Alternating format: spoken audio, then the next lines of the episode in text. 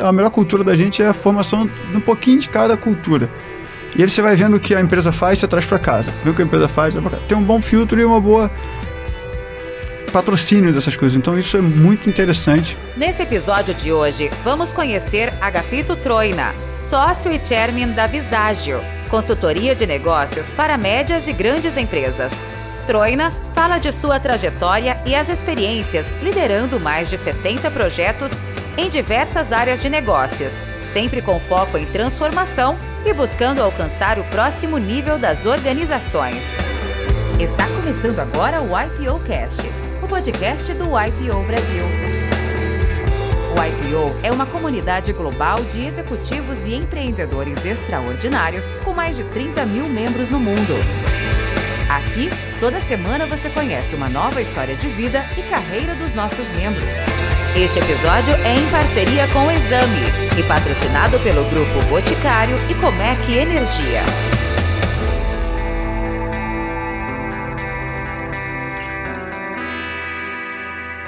Prazer estar aqui com vocês novamente. Mais um IPO Cast, hoje com a nossa colega Rossana. Prazer, Rossana, estar aqui com você. Ô, Ventura, que delícia poder de novo fa fazer parte aqui do IPO Cast e entrevistar mais o IPOers tão interessantes com histórias e com empresas que nos fazem realmente encher de inspiração. E hoje temos aqui conosco, Rossana, um novo IPOer uh, da nova geração e de uma indústria também disruptiva, o Agapito Troina, o famoso H, né? O Agapito, nome incomum. Né? Ele é sócio e presidente chairman da Visagio, é, engenheiro de produção, carioca. E vamos falar um pouquinho da Visagio, o que, que é essa empresa. Mas antes, falar um pouquinho dele, né? Que é um jovem de 37 anos, está desde 2020 no IPO. Yeah. Né? Uh, e muito interessante a carreira Rocket que você tem feito e nessa, nessa indústria disruptiva de, de tecnologia, modelos matemáticos, de produção. Então, bem-vindo, Agapito, ao IPOcast. Obrigado, Ventura. Obrigado, Rossana. É um prazer estar falando aqui com o pessoal do IPO. Quando eu recebi um convite, eu até achei que estava errado, né? Porque tem tanta gente para escutar e, e, tanta gente legal já ali na, na plataforma para escutar que, que é uma honra e, e vou tentar compartilhar algumas histórias legais também com, com o pessoal e tentar retribuir um pouco para a comunidade do IPO que tanto trabalha isso entre a gente. É, eu sou o Agapito, tenho 36 anos, como você falou, engenheiro de produção. Sou carioca, já morei em tanto lugar assim no Brasil que já me considero mais um cidadão do Brasil, né? Já fiz projetos em todos os lugares que vocês puderem imaginar, só Carajás, devo ter ido 50 vezes, morei em São Paulo, morei em Fortaleza, morei em Recife, fui peregrinando ao longo do caminho, caixeiro viajante, né? Para uhum. onde tinha projeto, onde tinha cliente, é, a gente ia lá e sempre vai, porque é o que faz sentido para a gente. Eu sou carioca, filho de pais é, minha mãe é, foi criada no Rio de Janeiro, meu pai foi criado em Resende. Eles se conheceram com a minha mãe sendo entrevistada pelo meu pai. É, e dizem eles que, que já na entrevista meu pai tinha certeza que ia casar com a minha mãe. e, e rapidamente, com seis meses, eles estavam casados. É, e eu nasci, eu, eu, eu veio ao mundo um ano após o dia do casamento deles. Eles casaram 8 de 6 de 85 e eu, é, meu nascimento foi em 8 de 6 de 86. É, a gente foi para Resende. É, nós fomos, eu fui criado no início da minha vida em Resende. Minha primeira lembrança não é Resende, é uma história que me diz um pouco sobre por que eu escolhia, fui escolhendo as coisas na minha vida, mas sabe aquela pergunta quando falam que qual a sua primeira, a sua primeira lembrança de infância? Sempre me fala isso, eu falo nas palestras, nas universidades. A minha primeira é no hospital, é uma história é, que mudou da nossa família. Minha mãe ia ao Rio de Janeiro visitar a família dela, me levava, e eu devia ter uns 5, 6 anos, e ela é atropelada por um ônibus. Ela é atropelada por um ônibus e ela fica muito tempo internada, faz muitas cirurgias, mais de 20 cirurgias, fica muito Nossa. tempo internada para se recuperar. E a minha primeira lembrança é no, na recepção do hospital, brincando ali com meu pai, assistindo TV. Naquele momento, meu, meu pai vende tudo, vende a casa, vende os carros e sai do emprego e vai morar no hospital com a minha mãe. E, e lá ali me fazia eu querer ser médico. Sempre falei que da minha, minha vontade de ser médico veio dali. Eu lembro de voltar do colégio, ficar ali fazendo exercício, assistir a TV da recepção, tomar um sorvete na cantina, eh, na, na no restaurante do, do hospital. E minha mãe se recupera, mas a gente vai para o Rio de Janeiro, volta a morar no Rio de Janeiro, porque demorou muito tempo a demorou muito tempo a recuperação dela. Isso fez a gente mudar muito o padrão de vida, mudar muito. Eles contam, né? Para mim já sempre foi o meu padrão. A gente ia morar no subúrbio do Rio de Janeiro, né, em Vila Valqueire, é, na zona norte do Rio de Janeiro.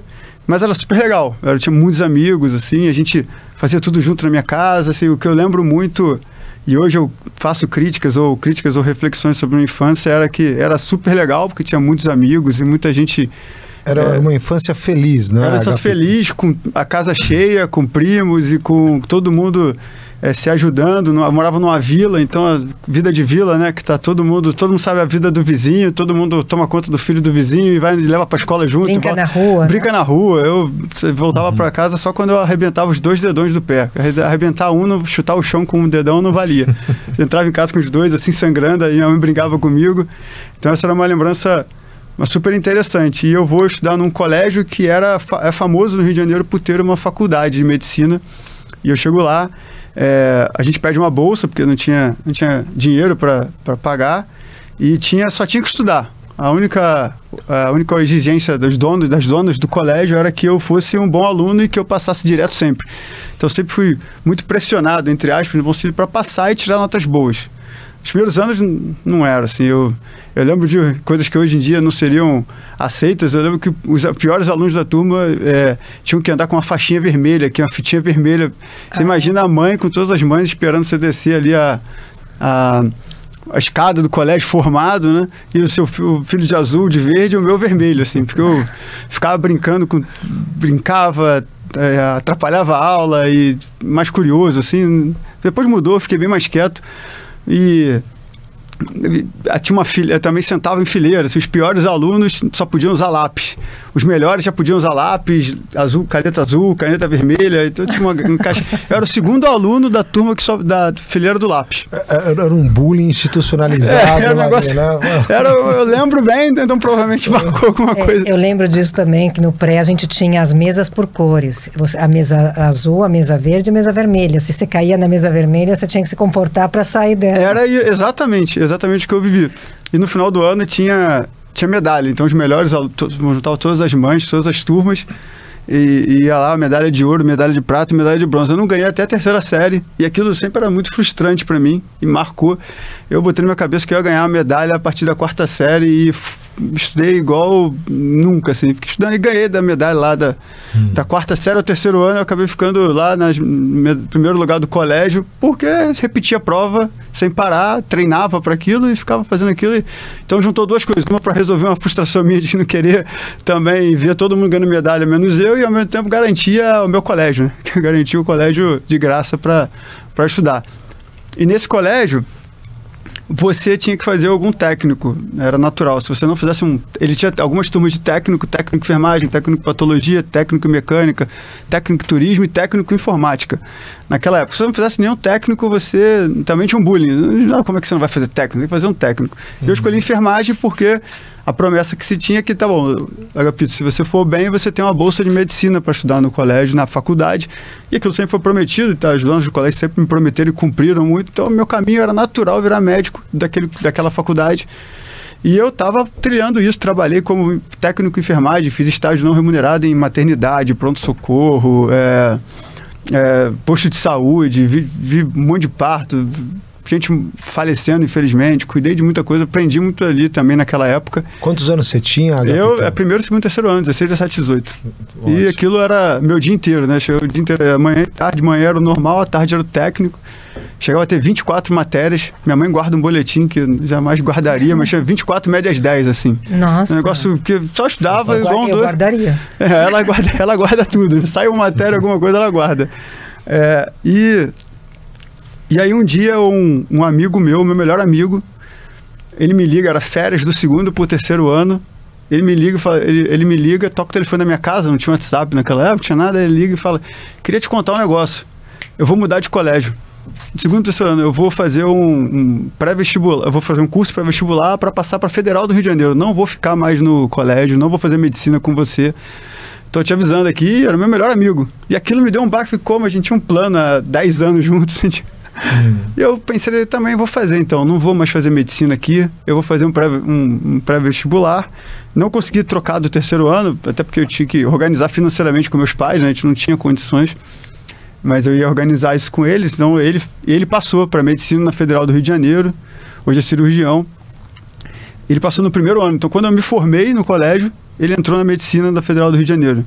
E eu resolvi esperar e fazer o pré-vestibular. E a gente foi fazer, fui fazer um curso pré-vestibular, um curso muito conhecido no Rio de Janeiro. E na primeira semana tinha uma tinha uma uma prova para saber se você era apto a entrar nas, nos 30 melhores alunos, que era turma especial. E eles tinham o, o vestibular naquela época não era o ENEM, era cada faculdade tinha o seu próprio vestibular. É, e aí você tinha os 30 melhores alunos de todas as unidades para os atas e os 30 melhores para humanas. Eu fui lá, prestei e quando veio a prova, a nota, eu fui lá na lista da humanas, né, que era a medicina, meu nome não estava lá. Hum. Eu olhei e falei, não, poxa, tudo bem, não passei, não, né, deve ser difícil, estava no colégio a vida inteira, natural, que eu não que eu não tivesse passado, e aí um, uma pessoa que eu não recordo, que me grita e fala, teu nome está aqui. Aí era na turma de exatas. Hum. Estudei humanas, eh, eh, biologia bastante, né? Técnico em enfermagem naquela época. Poxa, achei que fosse passar e passei para exatas. Eu tinha uma escolha para fazer. Ou eu faço só o pré-vestibular na parte da manhã para humanas e tento medicina, ou eu me preparava melhor para exatas e eu com a, com a turma especial, que aí era quase, entre aspas, garantido que eu tivesse a melhor preparação para tentar vestibular. Aquilo ficou na minha cabeça eu, eu, me matriculei na turma especial e fui os primeiros dias, assim, já me, talvez eu faça, talvez não. Uhum. Eu fui me apaixonando um pouco mais por matemática, por física, por química, por, por um pouco mais exatas do que eu conhecia. E fui ficando ali para fazer. E, e naquele momento queria fazer engenharia civil. Civil na minha época era muita gente perto de mim queria fazer civil e eu falei, ah, vou fazer civil, era, uma, era um vestibular difícil na época, não, não acompanho hoje em dia, mas era um vestibular difícil. Garantia, né? Depois teve muita coisa acontecendo no Brasil, mas garantia um, uma, um bom caminho. E eu tinha certeza que eu queria fazer civil na Federal do Rio de Janeiro. Todo o meu sonho de medicina de 19 anos, não lembro a idade, tinha ido por água abaixo. E e aí eu tinha uma, uma namorada na época que ela falou para mim assim, ó, oh, meu tio, que é diretor de uma multinacional, quer conversar com você. Ele quer falar com você sobre engenharia de produção. E eu, ah, o que, que, é isso? Trabalhar em fábrica, alguma coisa. Não tinha mínima produção. É, das engenharias é uma das mais recentes, né? E eu fui conversar com ele ele falou: Olha, eu sou engenheiro mecânico, mas se eu pudesse ter feito engenharia, eu teria feito engenharia de produção porque tem um leque maior. E eu acho que você, por ter um perfil foi voltado para humanas um pouco, acho que pode ser um negócio para você, melhor para você. E eu não ouvi. Eu fui fazer, queria fazer civil. Essa minha namorada, ela vai e me matricula no Centro Federal de, no vestibular do Centro Federal de Educação Tecnológica. Ela vai lá fazer matrícula, faz matrícula, fala, não, você vai tentar aqui, você vai tentar na outra. Eu, não, não quero. Mas ela matricula, eu vou fazer a prova, porque aí também, né? Poxa, uhum, uhum. você pagou a inscrição, você vai fazer. E aquilo era um problema com duas pessoas, minha mãe com ela. Não tinha como brigar com duas, duas pessoas importantes na minha vida que eu não ia fazer um vestibular, porque vai que eu não passo. Uhum.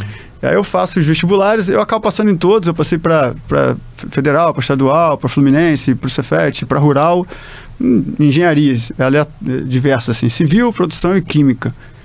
Eu começo, vou, vou fazer engenharia civil na Federal do Rio de Janeiro, que é a principal escola de, de engenharia do, do Rio, uma das principais do Brasil.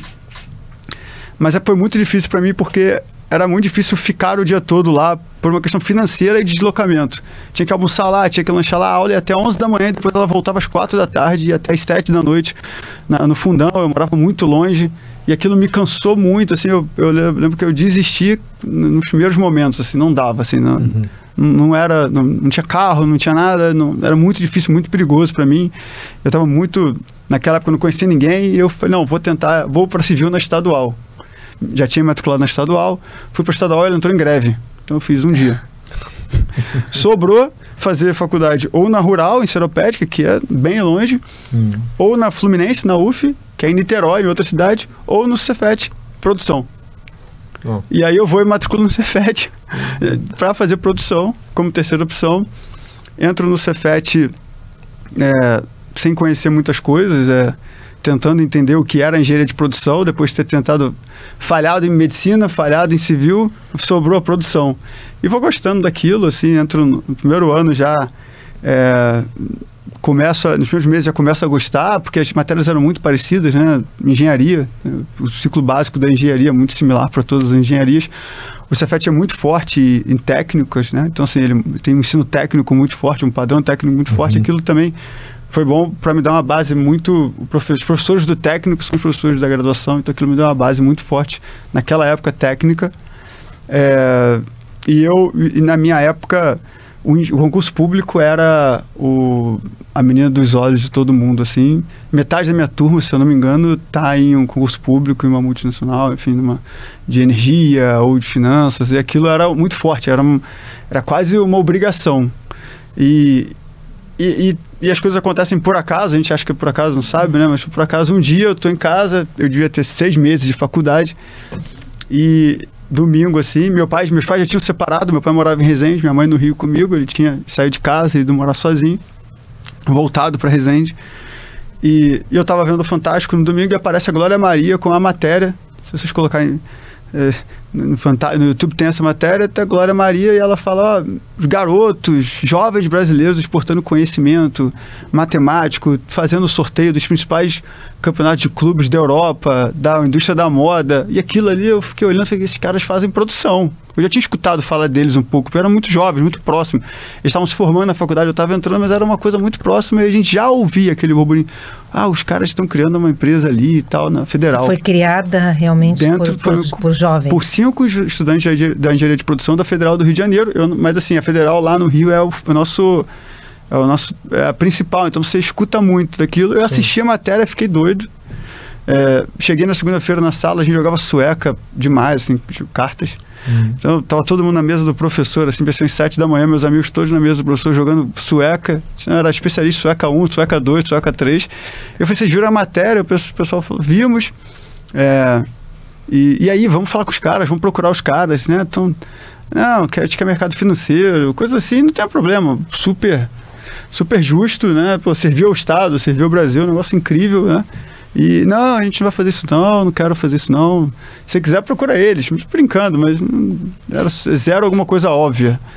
E eu fui num evento que, chamado Profundão, na Federal do Rio de Janeiro, que era o encontro da engenharia de produção.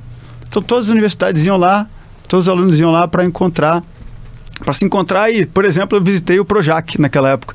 Fui na casa da grande família, lembro até hoje, um, um diretor da Globo, é, falando sobre engenharia de produção, ele é engenheiro de produção, então aquilo, aquilo me fascinou e eu assisti uma palestra de de uma pessoa da Visagem, um sócio da Visagem, que ele falava assim, olha, poxa, eu na minha infância não tinha dinheiro e eu ganhava dinheiro ganhando a bolinha de gude, jogando a bolinha de gude vendendo para meus amigos. Eu falei, eu fazia isso. Então, mais uma coincidência, assim, era exatamente isso. Eu jogava a bolinha de gude, ganhava, não sei o quê, fazia um trocado ali, de comprar uma bolinha de gude. Caramba, eu tenho que conhecer essa, esses caras, não tem jeito. Eu tenho que primeiro saber o que é consultoria. A Visagem não se define muito como consultoria, a gente pode falar daqui a pouco sobre isso, mas eu é, quero conhecer o que os caras fazem, fui procurar os movimentos internos da, da, minha, da minha universidade para ver o que eles faziam. Tinha disso. Então, na época tinha o time SAIF, tinha iniciação científica e tinha empresa júnior. Uhum. Tinha empresa júnior. Basicamente eram os alunos da engenharia, mais os alunos da engenharia de produção, uhum. que ajudavam em projetos de consultoria e gestão das empresas. Eu falei, cara, tem que conhecer a empresa júnior. É, entrei para a empresa júnior, entrei, passei no processo seletivo.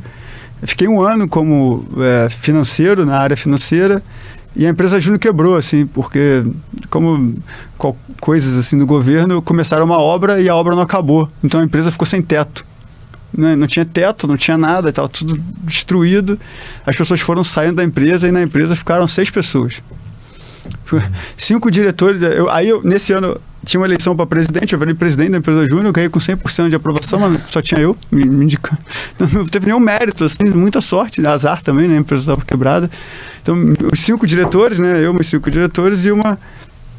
E uma pessoa que ficou falou: Não, eu sou muito próximo de vocês, não vou deixar vocês sozinhos. Numa empresa de cinco pessoas, vou ficar também mais um pouco aqui. Então éramos seis.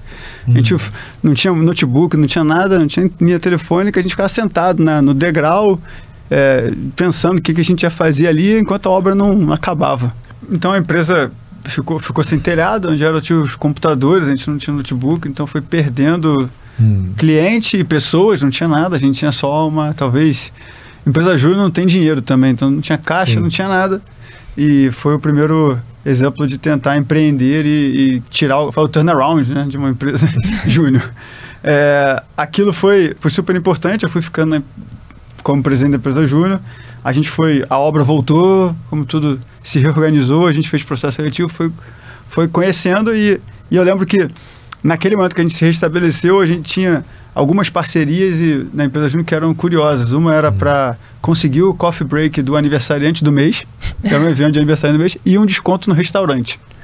Só que no nosso primeiro aniversário do mês, como a empresa Júnior ficou quebrada, um, uma pessoa da empresa Júnior foi buscar o coffee break. Quando voltou, falou: ah, o dono da padaria negou o coffee break. Então a gente fez o aniversário do mês sem nada.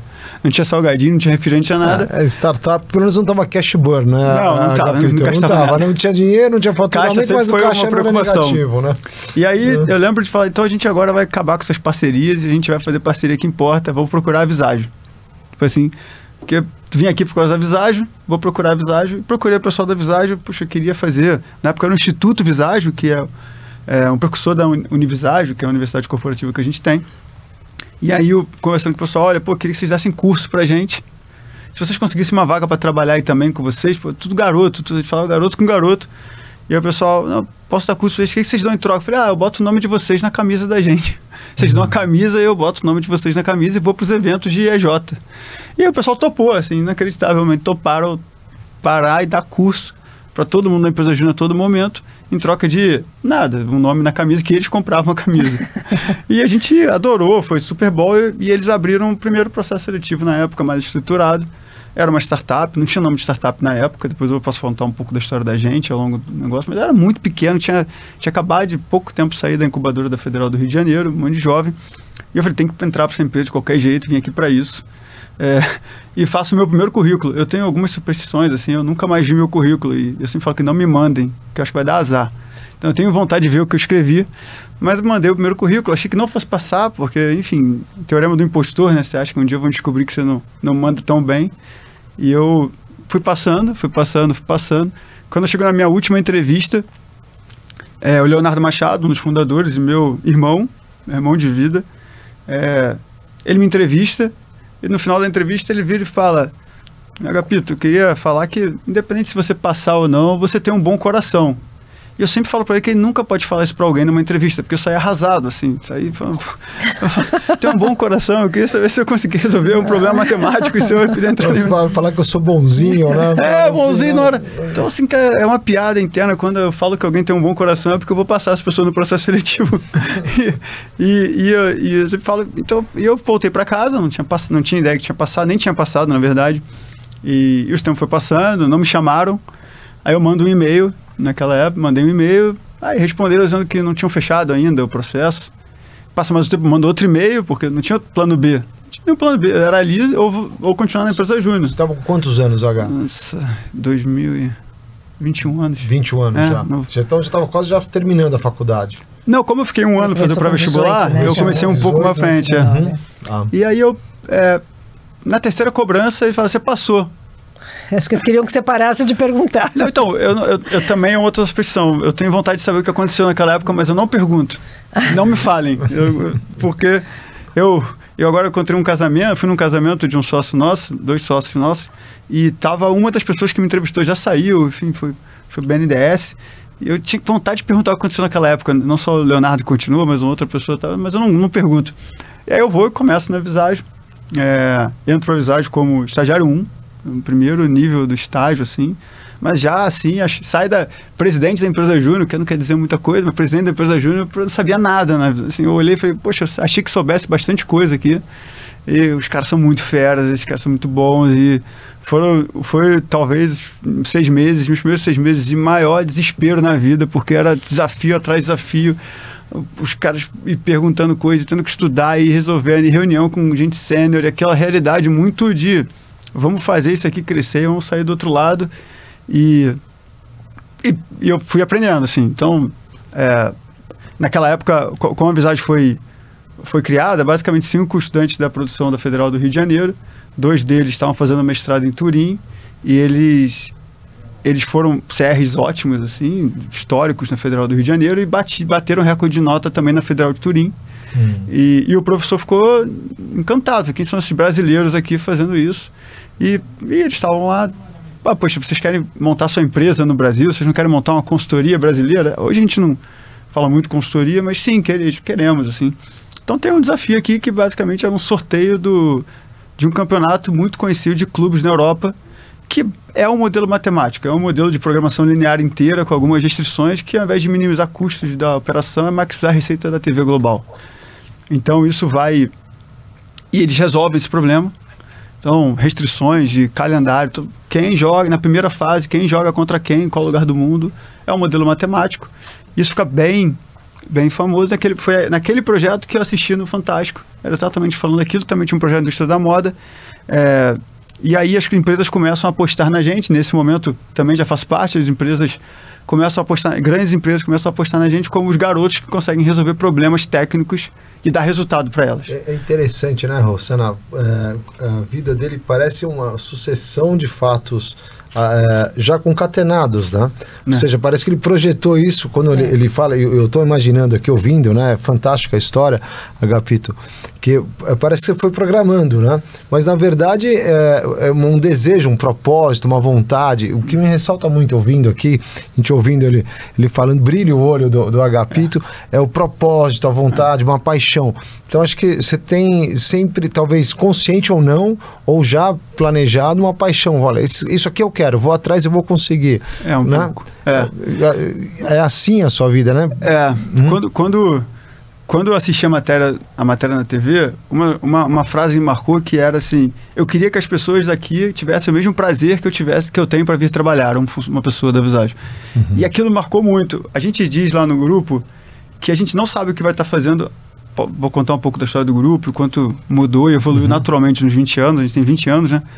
É, a gente diz muito claramente que a gente não sabe o que vai estar tá fazendo daqui a 5, 10 anos, mas com quem a gente sabe. E é uma sorte incrível assim, boa parte do, dos, dos, empresários, executivos ou empreendedores que eu conheço passar, passam a vida e ainda não encontraram seu, sua, sua tribo, né? Seus melhores amigos, irmãos. Então, eu tenho certeza, eu já, eu já resolvi esse problema da minha equação muito novo, muito é jovem. Isso. isso é um negócio incrível. Então, a minha vida, lógico que se confunde com a minha vida confunde com a visagem, é natural, acaba tendo um pouco da imagem, um pouco do dia a dia, mas meus melhores amigos, se eu vou no Natal, eu vou passar com eles. Se eu vou viajar no Réveillon, eu viajo com eles. Legal. Se eu vou fazer qualquer coisa, é, é com eles e a gente quer trazer para esse grupo pessoas muito distintas, mas que são próximas a gente, com perfis distintos, com mais diversidade, e que vão querer fazer esse mesmo propósito que a gente. Sentir que a Visagem é uma plataforma extraordinária para que pessoas, gente boa e do bem, realizem feitos grandiosos. Cada palavra foi muito pensada. Plataforma, porque não é um negócio de consultoria a gente podia ter feito uma consultoria gigantesca. Podia uhum. ter dado errado também. Mas não era só consultoria. A gente, nosso objetivo nunca foi ser a maior consultoria das Américas, nunca foi ser a maior consultoria do Brasil. É, desenvolvedora de negócios. É, sempre foi top, desafio. Então, extraordinária, porque, pra, porque tem que ser fora do normal, não pode ser ordinária, não pode ser uma coisa que qualquer um faça. Para ser alguma coisa que qualquer um, não, não adianta, era muito esforço para fazer alguma coisa comum, então a escolha do que a gente faz não é pelo que vai dar mais grana ou que vai dar mais recompensa financeira ou tamanho do equity, alguma coisa, não é o nosso, não é a nossa equação. Tem esse ponto, mas não necessariamente é. Eu vou fazer uma coisa que vai tirar um pouco de esforço, vai, talvez perder um pouco de dinheiro, mas vai ser um caminho, depois eu posso entrar nisso. Gente boa e do bem é que a gente se define muito, assim, tem que ser bom, tem que estudar, tem que correr atrás, tem que ser resiliente. Sempre foi muito difícil, assim, você tinha que dormir no colchão, tinha que viajar, pegar um voo de madrugada, e para tudo que é lugar. Não tinha luxo algum. Pode, não tinha, pode imaginar, não tinha nenhum luxo, assim, era um colchão na sala que deitava no chão para dormir e depois você voltava pro projeto. Tem que ser do bem, pela reputação, pelo que a gente acredita, tem que ser legal para todo mundo, não pode ser uma coisa que, poxa, a gente não tem dentro do grupo, por exemplo, o nome CEO. Eu uhum. falei com vocês no início, não tem, gente não, não pode ser uma coisa de uma imagem, de uma pessoa. Então, vocês vão ver as matérias que saem do grupo, assim, em algum lugar, sempre a foto de todo mundo. Raramente vocês vão ver uma matéria que aparece a minha foto, a foto de outra pessoa específica. Assim, é muito, muito específico que a gente faça isso porque é do grupo. E realize feitos grandiosos porque, de novo, né, o, o lugar tem que ser muito legal, mas o feito também tem que ser, tem que ser bem interessante. E um desses foi como a gente expandiu. A gente começou a vender muitos projetos e na segunda metade dos anos 2000, da primeira década de 2000, 2006, 2007, 2008, a Visage vira uma das maiores implantadoras de CSC do Brasil, de Serviços Compartilhados, e uhum. muitas empresas chamam a gente justamente pelo viés de implantação. Quando a gente desenha a Visage vai montando ao longo dos anos, nós não nos definimos nem como a estratégica, na qual vai fazer um desenho da estratégia da empresa e vai ter escritórios globais que vai fazer todo o modelo, e nem a operacional, que vai cadastrar alguma coisa ou vai tocar uma área de algum cliente. A gente está no meio, pelo viés de mão na massa. A gente se define muito mais fazedoria do que consultoria. A gente chama, e os clientes falam assim, pô, vocês não são consultoria. Vocês vão, pode perguntar, 9 a cada 10 clientes falam, vocês nunca foram consultoria. A gente, consultoria é 10% do que a gente faz. Mas, Agapito, vendo, lendo um pouquinho aqui pro, pro pessoal que está nos ouvindo, né? Quando a gente fala da Visage, você começou ali e resolveu um problema matemático de um grupo, né? Dos estudantes Sim. e ganharam ali o, o, a solução do problema, Sim. que era uh, o campeonato de futebol, Sim. né? Uh, e dali surge. E aí, quando você tá, a gente estava conversando um pouco, ele fala muito de modelo matemático, né? Então, problemas modelo matemático. Materializa isso um pouco para quem está nos ouvindo. O que, que é modelo matemático? Quais soluções é, vocês, é, projetos que vocês realizaram para a gente é, idealizar o trabalho, né? E depois a gente fala um pouquinho dentro da visagem. Você tem várias ver, filhotes aí, ou, Sim, é. ou verticais, ou né? Eh, spin-offs, verticais. Verti verticais. que vocês fizeram Sim. ao longo do tempo do crescimento. Mas voltando lá no começo, modelo matemático, solução de problemas, qual era a dor dos clientes? É, por exemplo, minerador, óleo e gás. Conta um pouquinho para a gente é tangibilizar ótima. isso, né? Então, lá no início, por exemplo, a gente fazia muitos modelos preditivos, modelos de previsão de demanda. Que, que é um, Isso lá nos anos 2000, é, né? 2000. Então, todo, tudo que fosse modelo de previsão de demanda para alguma, de, alguma varejo, mineração, tudo que fosse modelos de previsão, modelos preditivos. É, todas as empresas, as indústrias Precisa. precisam Até disso. hoje. Até hoje, até hoje. 20 poder, anos depois. Para poder estruturar, inclusive, a parte produtiva. É, a parte... Naquela época, a gente não organizava tanto a gestão daquilo, a governança daquilo, e muito mais o modelo por trás, o, o motor por trás. Uhum. Então, desenvolvemos várias ferramentas e motores próprios com algoritmos próprios. A gente criava nossos algoritmos, pegava um monte de algoritmo criado, criados nas universidades e falava, não, agora vamos fazer um melhor um pouco, vamos juntar esse com esse que vai dar melhor para esse caso dessa empresa. Modelos de otimização. Então, vou dar um exemplo. Eu tenho uma empresa que tem uma planta e tem alguns CDs e ela quer saber se esse CD está sendo rentável ou não, onde eu construo meu novo CD, ou por acaso, quais são os fluxos logísticos que eu transfiro os materiais entre os CDs e as operações até chegar ao cliente final. Isso é um modelo, isso é um problema que na mão você não resolve. Você vai resolver ao longo do tempo melhor, com novos algoritmos, com novas ferramentas e sistemas, você não resolve. Uhum. Naquela época, a gente conseguia tanto ajudar o cliente a resolver esse problema, como na tomada de decisão. Então, era, a gente se intitulava como engenharia de gestão. Era a gestão engenheirada.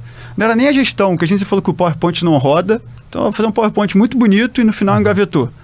Uhum. Para que aquilo? Ou fazer uma ferramenta que não é usada no dia a dia. A ferramenta é linda, o algoritmo é perfeito, mas o cara não sabe usar. Então era engenharia de gestão, quer dizer, gestão engenheirada. É isso, isso foi evoluindo. Nós montamos.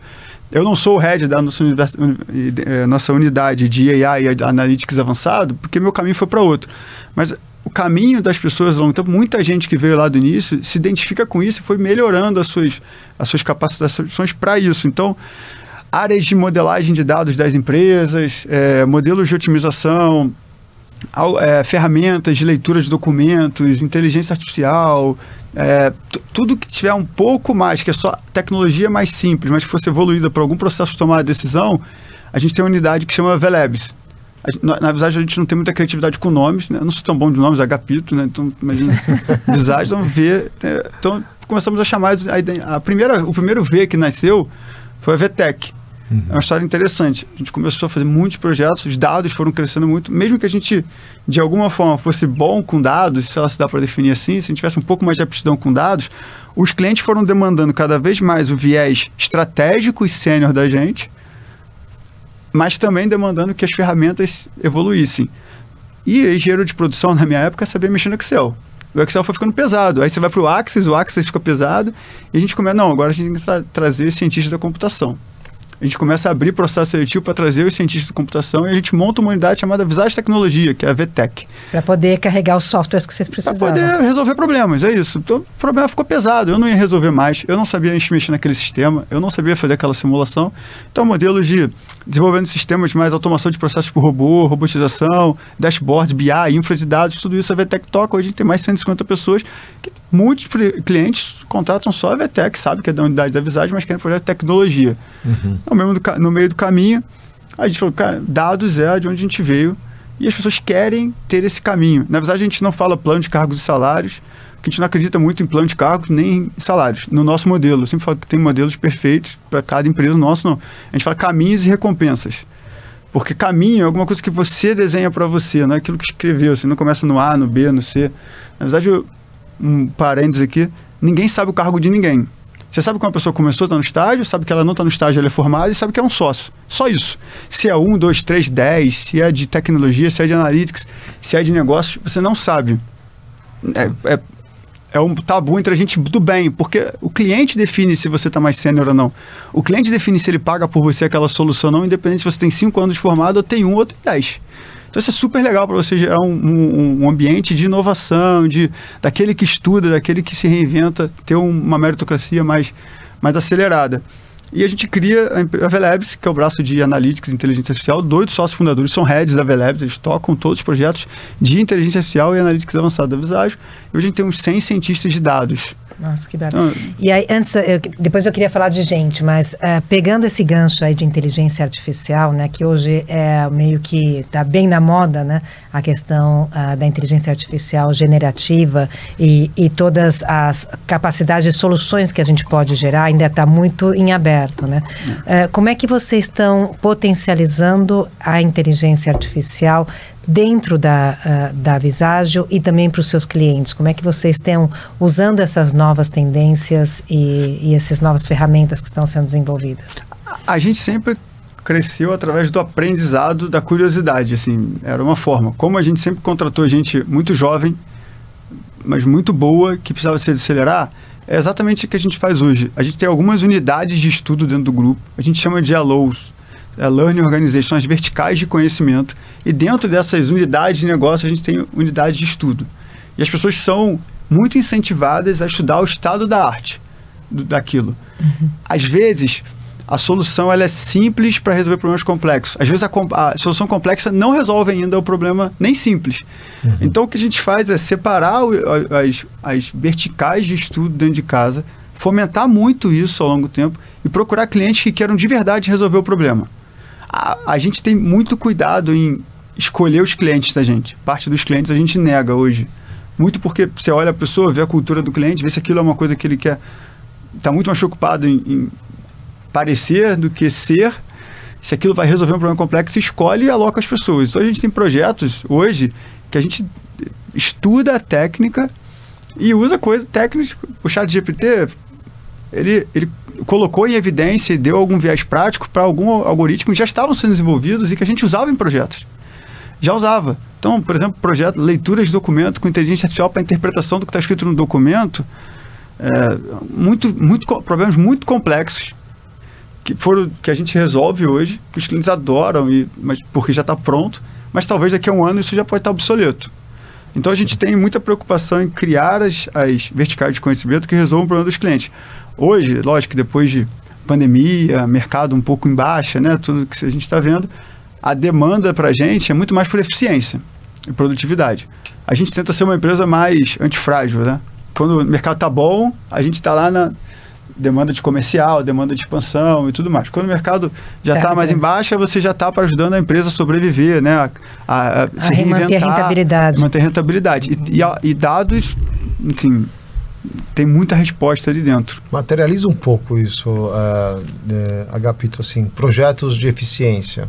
Né? Tá na, quais são as indústrias que você está? O setor econômico está em óleo, está em mineração? Todos os setores. Está em varejo, nós tá somos agnósticos. Nós somos agnósticos, assim. Então, uma vez uma grande empresária do Brasil falou, puxa, mas quando eu estava explicando um pouco do grupo, ela, mas por que vocês não fazem logística para varejo? Por que vocês não especializam, assim? Porque, no caso, pode ser que um setor que é muito diferente do seu, do, do cliente, mas que ele já tenha resolvido aquele problema, sirva de inspiração. Então, vou dar um exemplo. Crédito. Crédito é um é core nos bancos. Uhum. Mas hoje banco quer virar varejo, varejo quer virar banco. Às vezes, o melhor peer para você comparar em crédito não é, não é o seu concorrente do varejo, é o banco uhum. que faz isso melhor. Então, você consegue pegar, é, evoluir a, tech, a, a, a, a, LO, né, a vertical de crédito dentro do grupo, colocar nela gestão, colocar nela governança, quais são os quais são as ferramentas de dados e tecnologia que você consegue fazer e ajudar uma empresa de varejo.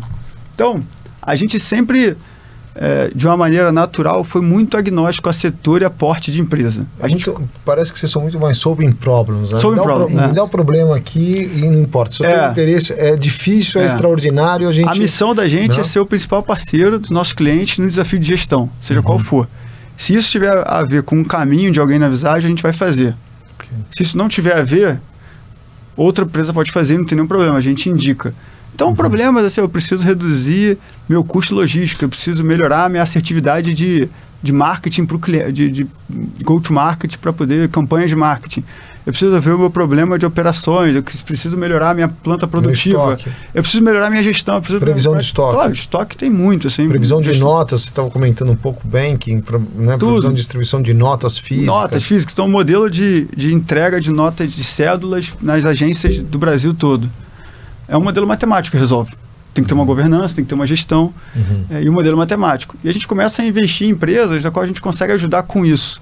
É uma rede, a gente fala. Então, a minha especialidade, se eu posso falar, é mais gestão e um pouco de finanças e gente. Gente, gestão e finanças. Mas a gente senta na cadeira, hoje eu acabo tendo vários estando em vários conselhos, até através de um conselho que eu conheci, o IPO. Uhum. É, a minha cadeira é isso, mas se a empresa estiver precisando de uma cadeira mais focada em logística, a gente tem dentro de casa, são 800 pessoas. São hoje são 250 projetos em paralelo rodando, então é muito conhecimento sendo gerado a todo momento. O legal, a arte, é organizar isso e fazer com que seu cliente tenha um one-stop shop de soluções. Ele não sabe muito, ele, para ele, se você é um cliente, você quer resolver um problema para você, e eu contrato muito consultorias ou fazedoria, enfim, porque as empresas que a gente está precisa, né, para ajudar, vamos combinar que o cliente está pouco importando se você é, é A ou B. Se, ele quer que se resolva o problema para ele às vezes é pior se ele tiver contratado três empresas, é um PMO de três empresas, com três contratos, com três times, com três gestores, com as pessoas mudando, com, nota, com HH diferentes, para a gente não é... Na visagem a gente montou um negócio que fosse um one-stop shop. Então por isso tem muitas verticais e muitos braços. Alguns trabalham sozinhos, outros trabalham em conjunto. E por isso também vocês partiram para uma estratégia de internacionalização, né? Você estava até comentando que vocês abriram um footprint em, várias, em vários ah. continentes até uh, ah, para atender melhor os clientes que vocês já, é, já têm aqui. Essa história é uma das que dá mais orgulho de contar, assim, que nunca foi um objetivo meu morar fora do Brasil. Não tem problema, não tem certo, não tem errado. Eu sou bairrista, eu sou carioca, luto demais para tentar o Rio melhorar, assim como luto demais para tentar ajudar São Paulo e os estados, mas nunca foi um objetivo meu. No, mais ou menos em 2010, a gente estava com uma grande mineradora que estava expandindo o mundo e éramos um, uma empresa de confiança do CEO para tocar algumas operações e gestão, de serviços compartilhados, eficiência, produtividade, modelo de gestão organizacional. E ele estava expandindo e, e ele estava comprando muita empresa fora. Aí lê Moçambique, eu tive Moçambique, tive Malawi, na Austrália, Nova Caledônia, Oman, Guiné, Malásia, Indonésia. E ele falou assim, pô, manda os garotos para ajudar a gente lá. Porque esses caras aqui são ponta firme. Era isso, né? Pô, era um time muito diverso, mas muito ponta firme. E a gente era muito grato, assim, nós somos muito gratos a essa empresa, por exemplo, porque patrocinou a gente quando não tinha nada. Então, tudo que puder priorizar para ajudar eles, a gente ajuda. Então, pessoal, a gente vai ajudar, não sei quem vai. Só que tinha uma coincidência que é, se vocês forem lembrar, em 2009, 10, assim, MBA internacional estava, de alguma forma, ele estava, estava mais, não é que estava na moda, ele estava começando é. a abrir mais. Você teve uma democratização um pouco maior disso, parcerias das universidades, você já fazia é, o duplo diploma. Isso, até isso. mesmo as, as, próprias grandes empresas começaram a patrocinar exato, bastante. Exato, isso. E aí, pensa o range etário da gente, 27, 28 anos. Esse é o momento que o jovem fala, ou a pessoa fala assim, ou eu faço ou nunca mais faço. Uhum. Não é com 23 anos e não é com talvez 50, não, ali né, nos seus 30, né? A crise talvez uma crise de 30, ou eu fazer um MBA fora, ou eu não faço mais. E a gente começou a ter a ameaça de perder gente para fora. A gente chama as pessoas e fala: querem fazer o melhor MBA da vida de vocês, história real querem melhorar o meio da vida de vocês, vai abrir nosso escritório da Austrália. Não tinha escritório em São Paulo ainda. vai abrir na Austrália Perth. Se der errado, é o melhor MBA da vida, porque nenhum MBA talvez ensine como você trata como uma coisa está quebrando. Se der certo, é o segundo e você faz o MBA lá, não tem nenhum problema, a gente E- ajuda. E detalhe, né? Não é Austrália, é Perth, né? É que é do outro lado. É, né? costa oeste É, da costa Austrália. oeste que é Cidade um, pequena, onde estão as mineradoras. Desafio É. demais, mas qualidade de vida ótima. E o pessoal vai e abre. Uhum. Então, assim, foi o caminho das pessoas e muito menos só o cliente. A gente foi, abriu, hoje tem 150 pessoas, tem escritório em Perth, em Sydney. As pessoas têm, da- das, 150 da- das pessoas que estão lá, metade são brasileiros, metade são de 17 nacionalidades diferentes. Legal. É um negócio super legal, a gente tem super orgulho do que foi feito lá, mas foram as pessoas. As pessoas foram. Quando a gente abre atuação na Europa, também era isso. Tinha pessoas que foram estudar London Business School, cliente que levou a gente para a Suíça, gente que queria fazer carreira na Europa, vai lá fazer. A gente começou um projeto no Sul que levou a gente para a América Latina, que levou a gente para Berlim. É, Recife foi também. Recife foi a- uma parte importante da minha vida foi tentar empreender em Recife. O início da Visagem eram empresas muito grandes. Eram empresas que podiam pagar a gente onde tinha uma receita um pouco mais recorrente. Tinha mais estabilidade de você poder cobrar aquilo e você poder resolver um problema e você poder expandir. Chega um momento da gente que empresa, empresas médias, empresas investidas, empresas familiares, fundos começam a procurar a gente para poder ajudar empresas menores, mas com um alto upside. Então a gente começa a fazer projetos para empresas médias, colocar a mão na massa e ajudar a resolver mesmo. Alguns casos, assim, ficam famosos no, no Brasil. E a gente estava lá bem low profile, a verdade é extremamente low profile. Sempre que eu vou numa reunião e um cliente fala, pô, nunca tinha ouvido falar de você, eu falo, que bom. É, pra mim, eu mesmo que venho de consultoria, trabalhei no McKinsey, para mim foi uma Pois novidade. é, é McKinsey foi super nosso, nosso espelho, assim, enquanto a gente aprendeu com os problem solving, com estruturação de, modelagem raciocínio. executiva, pô, cara, assim, negócio é, pô, todos os livros eu já li, você vai imaginar, li mais de uma vez. Amo, assim, a, a história. Pra, e a gente começa a fazer esses projetos e começa a virar um pouco mais o partner of choice das casas de investimento, de algumas casas de investimento. Porque o cara, um cara do, de mercado financeiro, ele é um ótimo analista, entende visões de longo prazo como ninguém, consegue fazer boas avaliações de negócio, mas talvez não tenha nem braço para tocar o negócio. Depende muito de contratar alguém, de colocar alguém lá, formar alguém, disputar em algum momento, né? Depende do setor. E é muito difícil fazer na visagem. Tem uma, ca- 800 pessoas aqui, super preparadas. A gente, o turnover da gente é super baixo. A gente já ganhou GPTW Brasil. Ano passado, agora, esse ano foi terceira melhor empresa para trabalhar na América Latina, ou quarta. Ano passado também, já foi a melhor, melhor empresa para trabalhar no Rio, melhor empresa para trabalhar no Brasil, algumas vezes, melhor empresa para começar a carreira. Então você pega um lugar onde perde pouquíssima gente. Eu sou um caso, né? Podia ter saído em alguns momentos, não, escolhi não sair. Super preparado e quer fazer case legal. Então o cara chega mais cedo, mais tarde que você, ele quer fazer um desafio incrível, e aí a gente começou a fazer parcerias com isso, com casas, é, e fazer projetos transformacionais. Não eram projetos nem de fazedoria só, né? Consultoria, fazedoria, mas que a gente chama de transformacionais mesmo. O projeto não tem escopo. Nossa atuação não tem escopo. Precisa melhorar a empresa. A gente vai botar quem for aqui, vai fazer o que for para ajudar a melhorar a empresa. E isso escala a gente demais, porque aí você pode fazer qualquer coisa.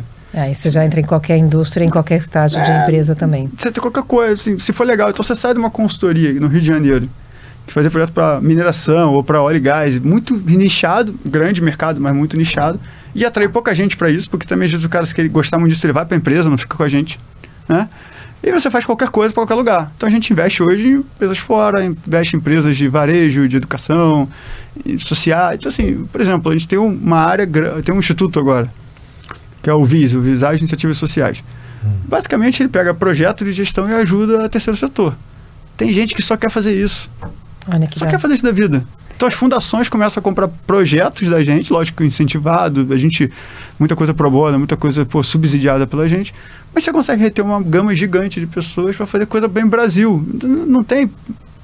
Você vai montando um modelo mais estável de coisas pelos caminhos das pessoas. Pelos Então, propósitos dela, pelo Pelos coração caminhos, né? dela. Pelo né? caminho. Aí eu queria também co- comentar, né? Porque você fica falando de modelo matemático, de engenharia de produção, não sei o quê. Você, me- você imagina um monte de nerd que só fica olhando para um computador e, e pensando em números. Mas ao mesmo tempo você traz alguns valores bastante importantes. Você falou muito de gente, você falou da questão de bom coração, você falou da cultura, você falou da questão de eh, carreira, né? Eh, e de e, é, e, e, da forma como vocês estruturam a carreira internamente para é. que ela seja uh, mais uh, horizontal e homogênea. Então, conta um pouco, você falou de diversidade e inclusão também, eu sei que também vocês fazem programas de mentoria, então Sim. conta é, um pouco desse foco nas pessoas, que obviamente, consultoria, a mão de obra básica Entendi. é gente. É. Então, por mais nerd ou não que seja, você, você como é que vocês têm, têm essa, essa gestão de pessoas interna para poder tocar todos, todas essas questões, inclusive diversidade e inclusão também, que é, que é um dos temas. Se eu, se eu voltar um pouco lá atrás, assim, é, a Visage foi criada, e a gente fala isso muito, para não resolver um problema de uma empresa, mas resolver um problema de um perfil de pessoa. Então, em geral, isso aqui foi criado para resolver um problema de alguém, né? Queria beber água, né? Beber água. A gente, ao invés de vou focar num setor, a Visage, ela, no início, quando a gente é, faz os primeiros anos, os primeiros, primeira metade dela, assim, fica muito claro que a nossa entrega como negócio é resolver o problema do arquétipo do jovem que não se enquadrava num padrão. Qualquer que seja, bom ou ruim, não, não é um julgamento. Então, assim, o jovem que não queria fazer um concurso público, Naquela época era uma, tinha bastante gente querendo fazer isso. O jovem que não queria mercado financeiro, o jovem que não queria executivo, ele ia fazer o quê? Não tinha um lugar. Então, assim, a gente de verdade não se encaixava nisso. Uhum. Se, então, assim, eu, vou, eu preciso de um lugar que seja mais flexível. E isso criou na gente um conceito muito forte, que é o conceito de máquina de gente. É pegar a gente muito jovem, formar muito bem e reter. Se a gente conseguir manter essa cadeia muito boa, assim, onde eu chego primeiro no jovem, onde eu sou top of mind, a gente recebe quase 50 mil currículos por ano. Nossa. É top of mind em tudo que é lugar. A gente abriu um processo seletivo, primeiro processo seletivo num, numa região do Brasil, numa, tec, numa, numa área específica, e deu 300 currículos, 300 currículos. No segundo processo, seis meses depois, tinha 5 mil currículos. Porque aquilo é o walk, walk the talk. Assim, você consegue ver que as pessoas gostam daquilo. É, não é só um prêmio, eu sempre falo lá em casa, poxa, na visagem, se não melhorar, se vocês não formarem gente melhor que a gente, tudo que a gente conseguiu, seja pouco ou muito, tanto faz, vai ficar só na parede. Fica só na é. parede pra gente. Vocês vão contar a minha história, vai contar a história de você, mas qual é a graça? Tem graça nenhuma, é muito mais legal para quem estava até antes de mim contar o que eu fiz e é muito mais legal eu contar o que as pessoas estão fazendo, que é muito melhor. Pessoas da, que estão mais jovens, mas tocam coisas lá no grupo de 20 e poucos anos, seus 30 anos, fazem coisas muito mais difíceis e muito melhores do que eu fazia na minha época. Isso não é, um, não é uma coisa romântica que eu estou inventando aqui. Porque a plataforma deixa você fazer umas coisas. Então, no grupo, por exemplo, a gente, a palavra é forte, mas a gente odeia competição. Não tem nada de certo ou errado nisso. Em alguns mercados, alguns tipos de competição faz é, sentido. É, são culturas diferentes. O esporte e competição, o esporte você aprende a cair para depois você aprender a derrubar, né? Então, é a competição, não tem problema. E, e, é ótimo isso. Mas no grupo da gente, se alguém compete, ele é o. Cara, não, não, não tá, tá estranho. Então, assim, na entrevista a gente já pega isso. Não porque talvez a gente pudesse ser uma empresa maior, melhor se tivesse perfil, mas não é o que a gente curte. É, imagem, quem aparece, quem fala, é um negócio super difícil. Vocês vão ver, vai ter quase. A gente não, não curte, assim, não é uma coisa que que, que, motiva a gente, né? A gente fala Vocês que... Vocês são o grupo, né? Não é são grupo, indivíduos. É, a gente sempre fala que é, aparecer muito e quebrar o espelho dá tanto azar quanto. Assim. não gosta, assim, não é, não é muito. Eu prefiro muito mais viver uma vida onde eu vou encontrar meus amigos na sexta-feira, tomar um vinho com eles, ir no casamento de um, ser padrinho do filho de outro, padrinho de casamento do outro, do que ter uma coisa onde a rotina da gente se enquadra muito mais do que o, do que o mercado público. Então, a prática de gente, para a gente, for, é, contratar gente muito boa e conseguir pegar o perfil e, e começa na, na, na seleção. O, o, o, momento mais importante é quando você faz o acordo com a pessoa que está sendo entrevistada do que ela que espera dela e o que ela espera. O processo seletivo tem que ser seletivo. Você vai assim, olha, aqui é assim. Pode melhorar? Pode melhorar. A cultura vai evoluir, não tem nenhum problema. Mas é assim que a gente acredita. Qualquer coisa muito diferente disso não é o melhor lugar para você. Isso aqui também não é o melhor lugar para você também. Não necessariamente tem lugares muito melhores. Que, a verdade é o melhor lugar para eu estar. Uhum. Você fala essa frase, mas não necessariamente para você estar. Uhum. Não tem, não tem, tem empresas, melhores, empresas muito maiores que a gente. Foi coisa incrível. Então, o modelo de gente, vou chegar na mentoria, todo mundo, as pessoas elas recebem duas coisas, um padrinho e um mentor. O padrinho é um jovem mais próximo da pessoa que acompanha ela antes de ela entrar no grupo. Se você passou, você tem um padrinho. Vai jantar com seu padrinho, vai no evento da visagem, vai na sala, vai no sei que, ele te explica, te dá aula, faz tudo. Você nem entrou, você, às vezes você tem que entrar só no que vem porque você tem matérias para cumprir, você tem alguma coisa para sair, você tem que talvez sair de um emprego para entrar na, no, no, grupo da gente. Mas tem um padrinho muito mais jovem, muito perto de você, que vai te acompanhar nos primeiros meses. No primeiro dia que você entra, você ganha um mentor. Esse mentor é um sócio. E o mentor vai te acompanhar a vida toda, a, sua, a maioria passa a carreira profissional e pessoalmente. Eu tive a sorte de ter um mentor que é meu melhor amigo. Ele começou como mentor, começou como meu ídolo. Eu venerava ele, tudo que ele fazia eu achava incrível. E no final eu estava falando com ele sobre a doença da minha mãe e ele me ajudando a arrumar um médico. Uhum. É, isso, já cria esses laços que são. Cria laços que são assim. Aí quando você vai trocar isso, sabe? Sendo honesto, você vai trocar por quê? Por um real a mais, um real a menos, por um nome mais bonito, por alguma coisa que está mais na moda. Faz em casa, empreende em casa. Então o modelo de empreender em casa, é lógico que hoje é mais fácil, porque você tem um pouco mais de tamanho, né? o grupo cresceu, o grupo virou uma plataforma maior e graças a todo mundo saindo todo dia fazer coisa bem legal. Mas empreender em casa é mais legal. Empreender com as pessoas que a gente gosta, fazer disso um negócio mais interessante. E a parte de desenvolvimento é pegar as pessoas e colocar no desafio, é lapidar o diamante bruto. Tem que ser desafiador, tem que ser um negócio difícil, sabe? Tem que ser um negócio legal, onde ela vai fazer coisa melhor do que eu fazia na época dela. Eu vou dar as ferramentas. A gente tem uma universidade corporativa e a verdade foi eleita no GPTW por quatro anos seguidos. A melhor empresa de informação de pessoas do Brasil. Nossa, que Isso internamente. Qualquer categoria, internamente. É, internamente. É, somos nós falamos de nós mesmos. Uhum. Em qualquer categoria, em qualquer, em qual, qualquer tamanho. Por quê? Porque ou a gente aprendia a formar a gente dentro de casa muito bem, ou a gente ia morrer. Não podia ser para inglês ver. É. Não tinha como, tinha que ser um negócio sério, tinha que ser um negócio. E às vezes não é contratar o melhor. A gente contrata professores de Harvard, a gente contrata professores da MIT, Columbia, dá aula, apresenta, dá para cliente. A gente faz muita coisa disso, tem muitas parcerias.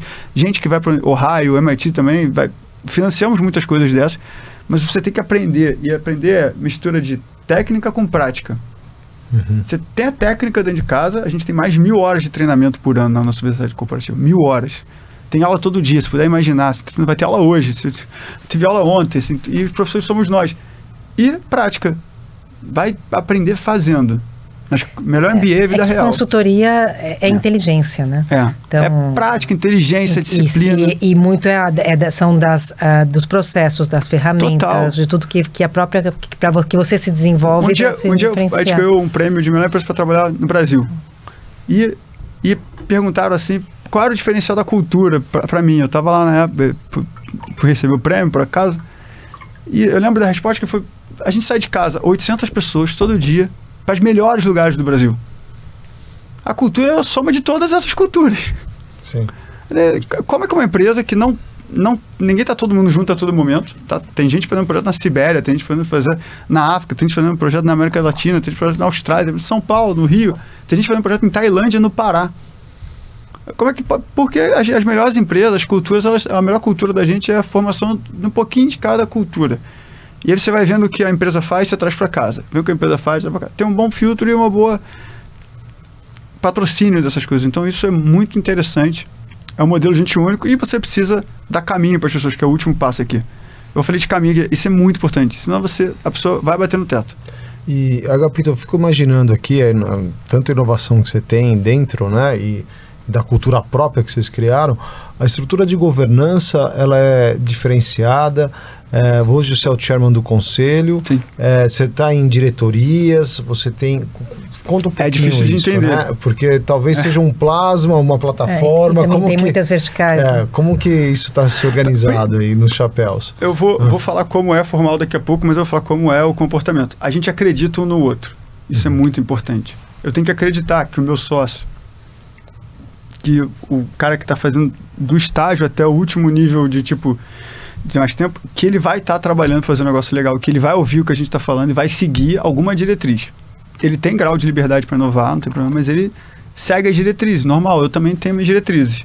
A gente tem uma governança, nós temos um conselho, nós temos uma hold de investimentos, nós temos vários comitês, então a visagem é quebrada por comitês. Que a pessoa não está dedicada a isso. Tudo que é estratégia. Existem poucas pessoas dedicadas à gestão do grupo hoje, eu sou, uma delas, assim, mas não, não tenho áreas comigo onde as pessoas ficam se reportando a mim e todo dia eu vou pedir o que elas fazem. Eu tenho que fazer, eu tenho que ir aqui, eu tenho que ir ali, eu vou entrevistar, eu entrevisto pelo menos duas pessoas por semana para estágio, é para poder ouvir as pessoas novas, para poder dar o exemplo. Como é que eu vou querer que os outros entrevistem se eu nem vou no processo seletivo, se eu não faço a entrevista, se eu não vou dar palestra, se eu não vou no projeto, se eu não vou às aulas, isso não existe. Então, a governança, ela é, nós somos uma partnership, isso é muito bom, desde sempre fomos uma partnership, não somos um modelo de onde os sócios que estavam lá no início, eles têm as cotas e não repassam isso, que vão criar uma outra estrutura para outras pessoas terem uma parte não. A gente sempre acreditou, de forma muito genuína, que se repartisse o bolo, o bolo ia crescer e a gente ia ter uma parte menor de um bolo grande. E é isso, isso se tornou. Então, é, eu sou exemplo disso, mas eu sou um exemplo, tem várias pessoas. Assim. 95% dos sócios da Visage começaram na Visage como primeiro emprego. Primeiro São quantos sócios hoje? Hoje a gente tem por volta de 50. Bastante. Bastante. Porque você acaba tendo sócios de negócios distintos e tudo mais, e você tem atuações diferentes. Mas 95. Há pouco tempo atrás saiu um indicador que 90% da empresa tinha menos de 36 anos. Por quê? Porque é muito jovem, mas tem 20 anos, né? É muito jovem. E, e as outras, uh, assim, mulheres, uh, questão racial, vocês então, também têm, assim, têm é, trabalhado? A gente trabalha muito com ações afirmativas porque a gente acredita que tem que ser tem que ser um lugar legal para todo mundo. A gente tem um, um, indicador que foi colocado numa pesquisa que é o indicador que dá mais orgulho, assim, sendo muito honesto, porque, lógico que a gente no início tava, tá, tá sempre aprendendo, mas estava aprendendo mais, hoje aprende também, então trazer gente eu tenho um indicador que são quatro perguntas, que é você se sente confortável, você se sente bem tratado independente da sua escolha de gênero, da sua idade, da sua orientação sexual. Do... 100% do grupo responde nota máxima desde que foi criada a pesquisa. 100%. Isso é um lugar legal. A gente vai errar, mas a gente vai pegar ali a pessoa e vai colocar, me ensina como é que a gente está fazendo. Eu quero fazer melhor, isso aqui é minha vida, minha segunda pele. Se negócio der errado, não tem plano B. Fantástico. Então, assim.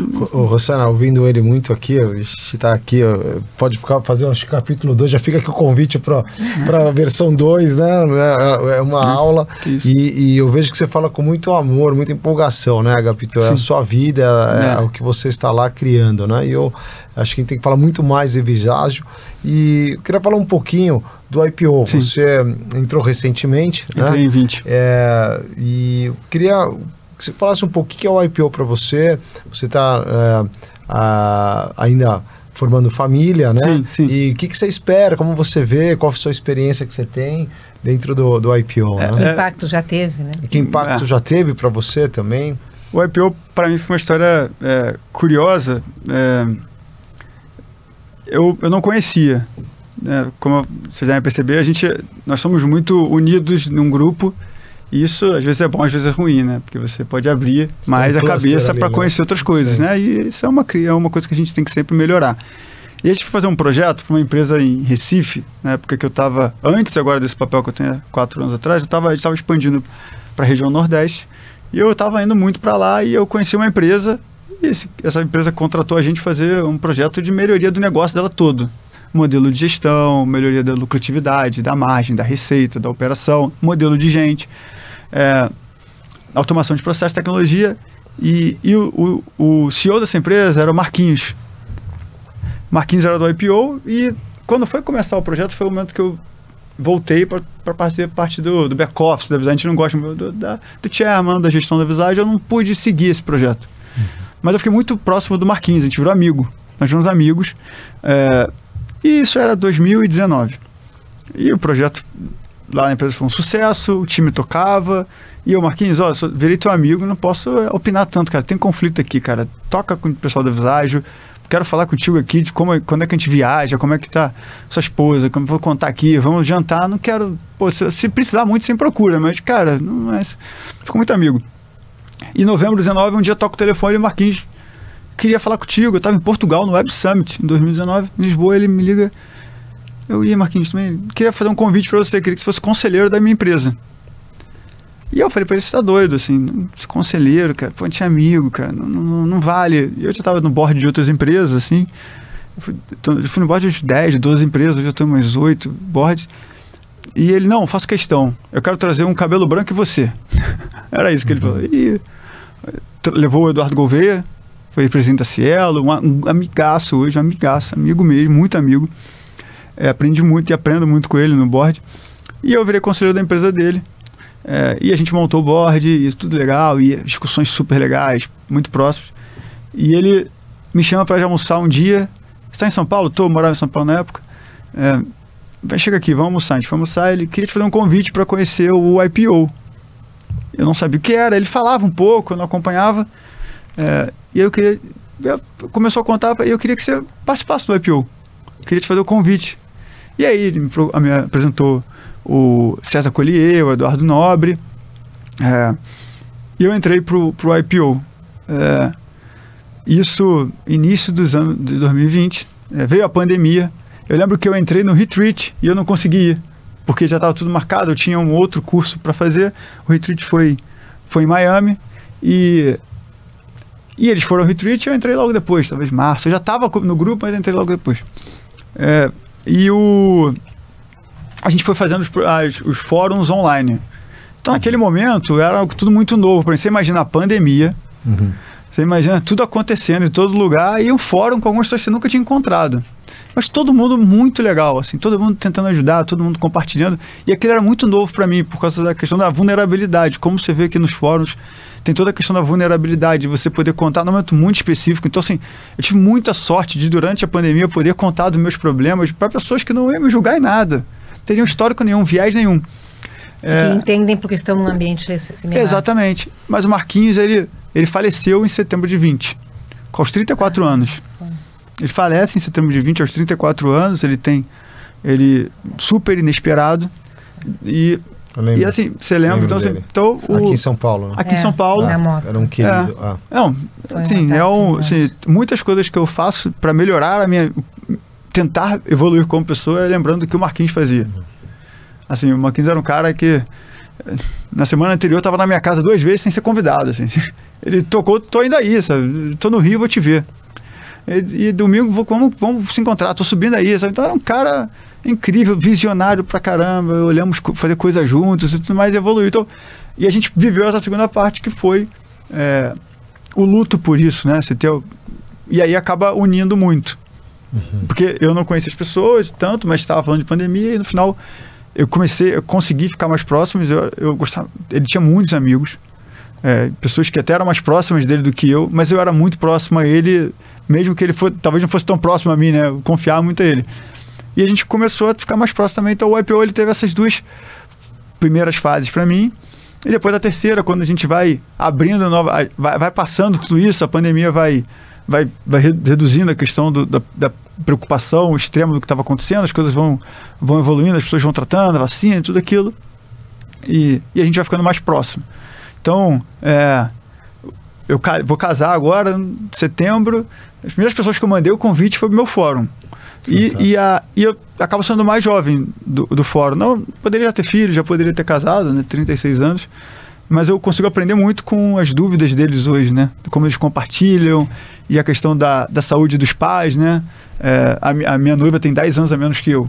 E eu converso com ela, olha, eu já olho meus pais e já tenho que ajudar muito mais do que na sua idade. Então prepara isso, olha como é que você está vendo, não faz isso, faz aquilo.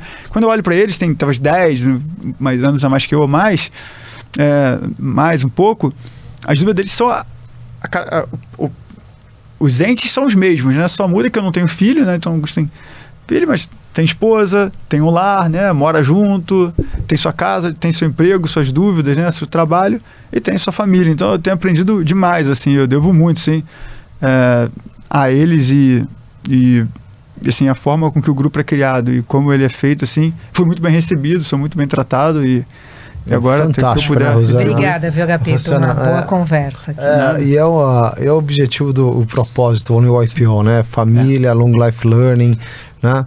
É um e aprendizado. experiências compartilhadas, né? A gente poder né? aprender uns Ah, dos outros. que isso. Ah, e fantástico ouvir ele, né? Já fica aqui, eu vou reiterar de novo já mais a versão 2.0 Ah, do Agapito. Olha, infelizmente a gente chegou aqui no nosso Poxa, momento honra. final. Ah, a gente separou aqui um livro, ah, eu acho que eh, diz muito pelo que você contou da, da empresa do Coração Bom, né? É. Então são as zonas azuis da felicidade, Dan. Buckner, né? lições das pessoas mais felizes do planeta. Não sei Poxa. se você já leu ou não. Não. Espero Poxa, que não. muito obrigado. Esse- Muito obrigado. É, ele mapeou e fez uma pesquisa das Sim. zonas azuis, onde são as- os lugares de maior longevidade do, do mundo. E depois ele mapeou os lugares onde, são os, a- onde as pessoas são mais felizes. E através dessa pesquisa, dados e números, ele Ah. chega a equações. Poxa, veio num momento encontrar. ótimo, assim, eu vou. Certamente vou ler, eu adoro ler, leio muito. Então, Um prazer estar aqui com você, Agapito. Um prazer. Fica a casa Obrigado, aberta Ventura. novamente. Muito Muito obrigado, obrigado. pela Obrigado, Foi um prazer. Rosana. Muito obrigado pelo convite. Não deixe de escutar os outros episódios do YPO Cast, disponível em todas as plataformas de streaming.